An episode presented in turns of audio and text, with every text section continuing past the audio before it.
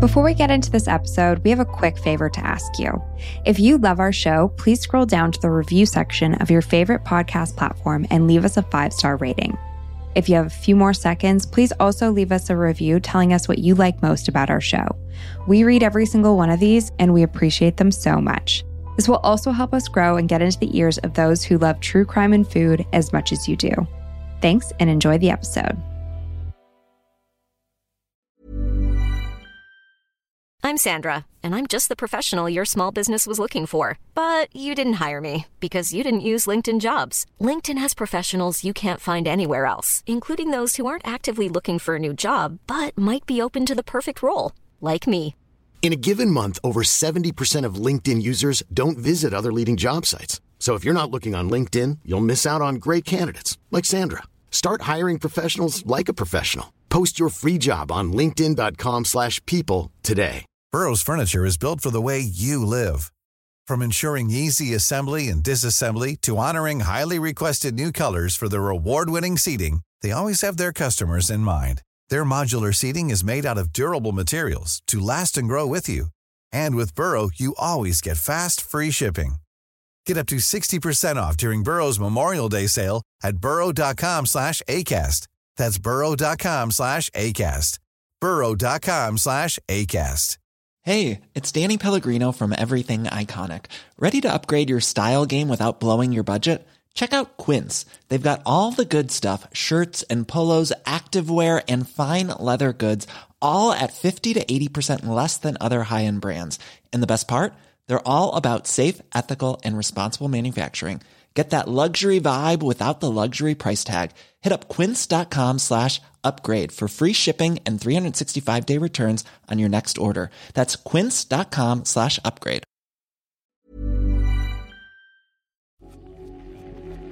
You're listening to Extra Cheese by your friends at Dietetics After Dark. Tomorrow, why not pick up several packages of the best-tasting pasteurized processed cheese? Okay, hi, Becca. Hi, Sarah. How are you? Welcome to our first episode of Extra Cheese. Extra Cheese, the cheesiest spot to get your news. There's never enough cheese. No, never. Do you have a favorite cheese? Yes. So, I mean, I love all cheese for the most part, but I would have to say that brie is my number one choice. Yeah, that's in my top. Absolutely in my top, for sure. Yeah? What's yours? Is it not brie? No, triple cream brie is it's like a 3-way tie. Triple cream brie. I love a soft blue. Do you like blue cheese? Yeah. Have you tried like a brie with the blue? No. Inside? It's like I'm going to butcher the name of it, but it's essentially like a soft like camembert brie. Oh. And it has like little like threads of blue cheese in it. Oh so my good. Gosh. That sounds amazing. Mm-hmm. Wow. Yeah. Those are my 2 top. And then just like an aged cheddar that has those crystals in them. Like mm-hmm. They're so, oh, I love that. I'm literally salivating right now. Oh, love cheese so much. So why don't you tell what is extra cheese? What are we doing here? So we don't really know yet, but a little rundown of what we kind of want to make this. So just every second week, we'll share a current news headline or story just about food crimes, the food industry, food recalls, or essentially anything we really want to talk about. But all the stories will be ones that we think are really important to talk about or important for you, the listeners, to know. Or just really interesting. Yeah, just really interesting. Kind of whatever floats our boat. I think that's what I like about extra cheese. It's like, how much cheese do you want? What kind of cheese do you want? There's a lot of options. We'll keep it casual. For sure. You can do what you want. Okay. So what do you have planned for today? Okay. So today we're going to chat about an article that I stumbled across by Stephen Henshaw. So it was written for the Reading Eagle, which is a daily newspaper in Reading, Pennsylvania. And this story is about a 28-year-old woman named Damaris Vasquez. And the article is called Reading Woman Charged with Food Stamp Fraud Forgery. Mm. Did you read it? Yep, I read it and I had no idea where Reading was. And I was like, this must be in the UK. It just sounded very British to me. Mm-hmm. But I looked it up. It's in Pennsylvania. I did the same Google search. We should have just texted each other. Yeah, I read it and it's sad. It's very sad. Mm-hmm. Yeah, and we'll get into it a little bit afterwards as well. But I mean, as the article title suggests, earlier this month, Vasquez was charged with forgery and welfare fraud. So in 2018, she had applied and successfully qualified for the Supplemental Nutrition Assistance Program, which is SNAP. So for those of you who don't live in the U.S., this is their like food benefit program, or I guess food stamps. Mm-hmm. And then while Vasquez did qualify for the program initially, she was also receiving unclaimed income from a nursing home that she worked at for part of 2018 and 2019. But when questioned about the employment, she claimed that she no longer was employed there and provided an employment termination letter from her employer. Then in 2019, a year later, a caseworker asked her to provide her wage verification, which she did, but she also claimed in that she still was making no income. However, when they contacted her previous employer, so the nursing home, they claimed that Vasquez had actually received some income throughout 2018 and 2019. And they also verified that the termination letter was not written by them. So this led them to believe that it had been forged by Vasquez. So ultimately, it was found that Vasquez had received over $3,000 in excess SNAP benefits from December 2018 to 2019. And she waived the preliminary hearing. So just recently, it was like December 9th or 10th. And this means that the case will proceed directly to trial. Does that mean she's pleading guilty? I don't think it necessarily means she's pleading guilty. I think that she just waived that initial hearing. Right. And so it's just going to go to trial. Yeah. This whole story is bothersome because I feel like there's a lot of gaps. I want to know what she was making what was her role at the long-term care home? How much was she making? It's so clear to me that she wasn't making a ton of extra income. And you can't take your food benefits and spend that money on other things, right? Do you know if you get food stamps that can only be used for food? So I don't know. I think traditionally historically, that's how it used to be. Right. But, I would have to look into that. But I did look into Pennsylvania, their SNAP benefits qualifications, what you need to be under, because you have to essentially be living in poverty in order to get these SNAP benefits. And so in Pennsylvania, and it's different state by state, in Pennsylvania, you need to make less than $16,588 before taxes as an individual. Right. Okay. To receive SNAP benefits. And $16,500 is not that much. And then for a family of four, it was just over $34,000 before taxes. Did Vasquez have children? It didn't specify. So did she start doing the fraudulent claims once COVID had hit? It was before, so it was 2018, 2019. But it's just it's very surprising that these are the issues that the court is dealing with currently during COVID mm-hmm. for $3,000 worth of food stamps. Yeah. It seems like there should be bigger fish to fry. Yeah. For instance, all the fraudulent behavior we talked about in previous episodes. Yeah, definitely. The things that went uncharged. Yeah. Mm-hmm. Yeah. The whole thing rubs me the wrong way. It feels, I guess it's true. She did make fraudulent claims to get these benefits, mm-hmm. but I don't think anyone's doing that just to exploit the system. I think I would imagine that it comes from a place of desperation. Yeah, I absolutely agree. And yeah, reading that article, it did just upset me. And it's kind of crazy that it got to the level of going to court without anybody just questioning what her motives were. Yeah, to commit that crime. Totally. And I wonder what her punishment will be if she gets charged with it. I don't know, but I think that's a good follow-up. Mm-hmm. I hope it's just community service. Yeah, or just paying it back. I know $3,000 it can be a lot, but especially right now. And so I read a kind of related article that talked about how shoplifting has gone up since the pandemic hit. Mm-hmm. Have you heard this? Yeah, I actually skimmed through the same article. Yeah.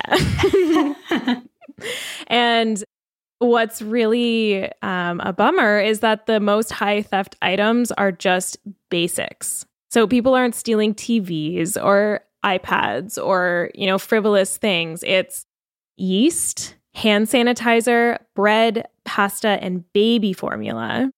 So the things, last one, so sad. I know. Things that are consumable and things that are for children and babies. Mm-hmm. Right? And I listened to this episode of The Daily. They did this one on food banks recently, and they were just talking to people in line. And it's like the lineups for food banks are massive, hours-long waits just to get food from food banks that were previously not being used to that extent. Mm-hmm. And that's being seen all around the States. So people are feeling the crunch. No, for sure. And I mean, who has time to wait in a line if you're trying to get employment or you have children or anything really, spending hours in a line just so that you can get like dinner on the table? For sure. Yep. So some highlights from this article too. I guess I should have my citation next time. You know what? I have it here for you. Do you want me to? Yeah. Yeah. Give it a little shout out. Yeah. So it was an article by the Washington Post. So by Bhattaria and Denham. Okay. And the article is called Stealing to Survive. More Americans are shoplifting food as aid runs out during the pandemic. Yeah. So desperation for food is at an all-time high, apparently higher than in previous recessions and higher in areas with, of course, high unemployment, higher in things like dollar stores. And it's higher in the States than it is in Canada, where we have a slightly more robust support system. Right. But it's interesting because we don't really have do we have a program like SNAP? Not like SNAP, but we have CERB or CRB. Right. Right now that I am pretty sure anyone who needs it can qualify for. There were certain qualifications, like you had to have made $5,000 in the last year. Yeah. And then there's been some stuff going around saying that was after taxes. And some people are going to end up having to pay it back. Yeah, for sure. I think that it's going to end up screwing a couple people over. It's super unfortunate times for sure. Yep. Oh boy, what an uplifting episode this has been already. This is a real downer. What a downer. Downer extra cheeses. It's okay. It's our first one. We'll get more positive. Yes. But it's just so interesting to think about all the different changes with regards to food and the food industry within COVID.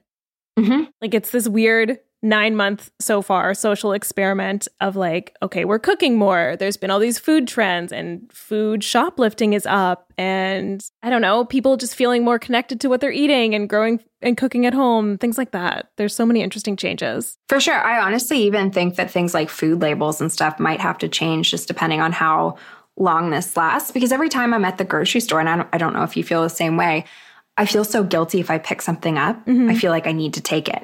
Oh yeah, like I don't feel because you comfortable touched it. Like picking something up and then putting it back down. Yeah, right. And so it does kind of bother me that food labels or expiry dates are like on the back or on the top or bottom of packaging. Oh my gosh, I never thought of that. Yeah, no, that's so smart. I feel like I think about it every time, and so I don't know if this is something that's going on in other people's minds, but it would be really smart if they just put that stuff on the front so you didn't have to touch everything. Totally. And especially as somebody who has like food intolerances and allergies, if I pick something up, that's probably why you thought like, of this more gluten than me. In it. That's true. Have you emailed the government? Because that's a really good suggestion. No, but maybe I'll put that on my list of things to do this holiday season. Email Justin. All right, Mr. Trudeau. Tweet him. Coming at you. That's a really good point that I didn't even think of. I thought you were going to say label like, I don't know, like things that are running low, like only take one of these where we have a yeast shortage or there was a molasses shortage recently. And I was kind of victim to it. Like I went to 3 different grocery stores. I couldn't get molasses. And then I was complaining about it. And someone messaged me and was like, hey, did you know there's an actual shortage of molasses right now? Oh, that's so interesting. Yeah. And then I found one. So happy ending. And I made my cookies. You made gingerbread? Yeah, I made gingerbread. Oh, amazing. All right. Anything else for our first extra cheese and anything to sprinkle on top? I mean, I guess moral of this story or take home message here is just kind of do what you can this holiday season and into next year. If you can donate things. If you can help out in other ways, do that. Mm-hmm. Yeah. And stay cheesy. I love that. We hope you enjoyed listening to Extra Cheese. If you have any topic ideas for future episodes, shoot us an email at dieteticsafterdark@gmail.com or DM us on Instagram at dieteticsafterdark. If you're enjoying the podcast, please rate, review, and subscribe. This podcast is a labor of love, and your support will help other true crime and food lovers find our podcast. Stay tuned for new episodes of Dietetics After Dark every second Monday and Extra Cheese every second Thursday. This episode was edited and mixed by Earworm Radio. If you're in need of podcast support, you can find them on Instagram at EWRadio or online at earwormradio.com.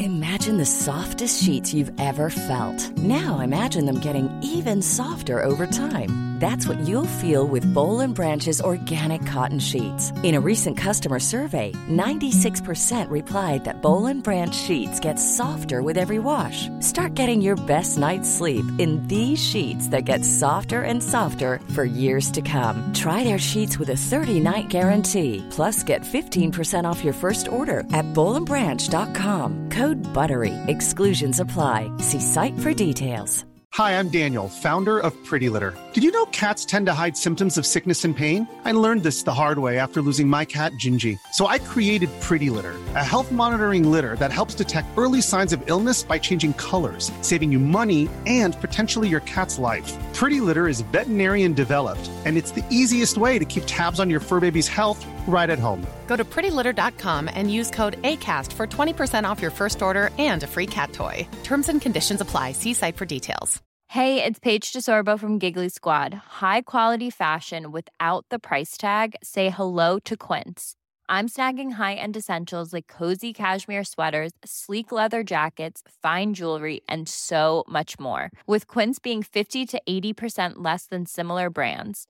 And they partner with factories that prioritize safe, ethical, and responsible manufacturing. I love that. Luxury quality within reach. Go to quince.com/style to get free shipping and 365-day returns on your next order. Quince.com/style.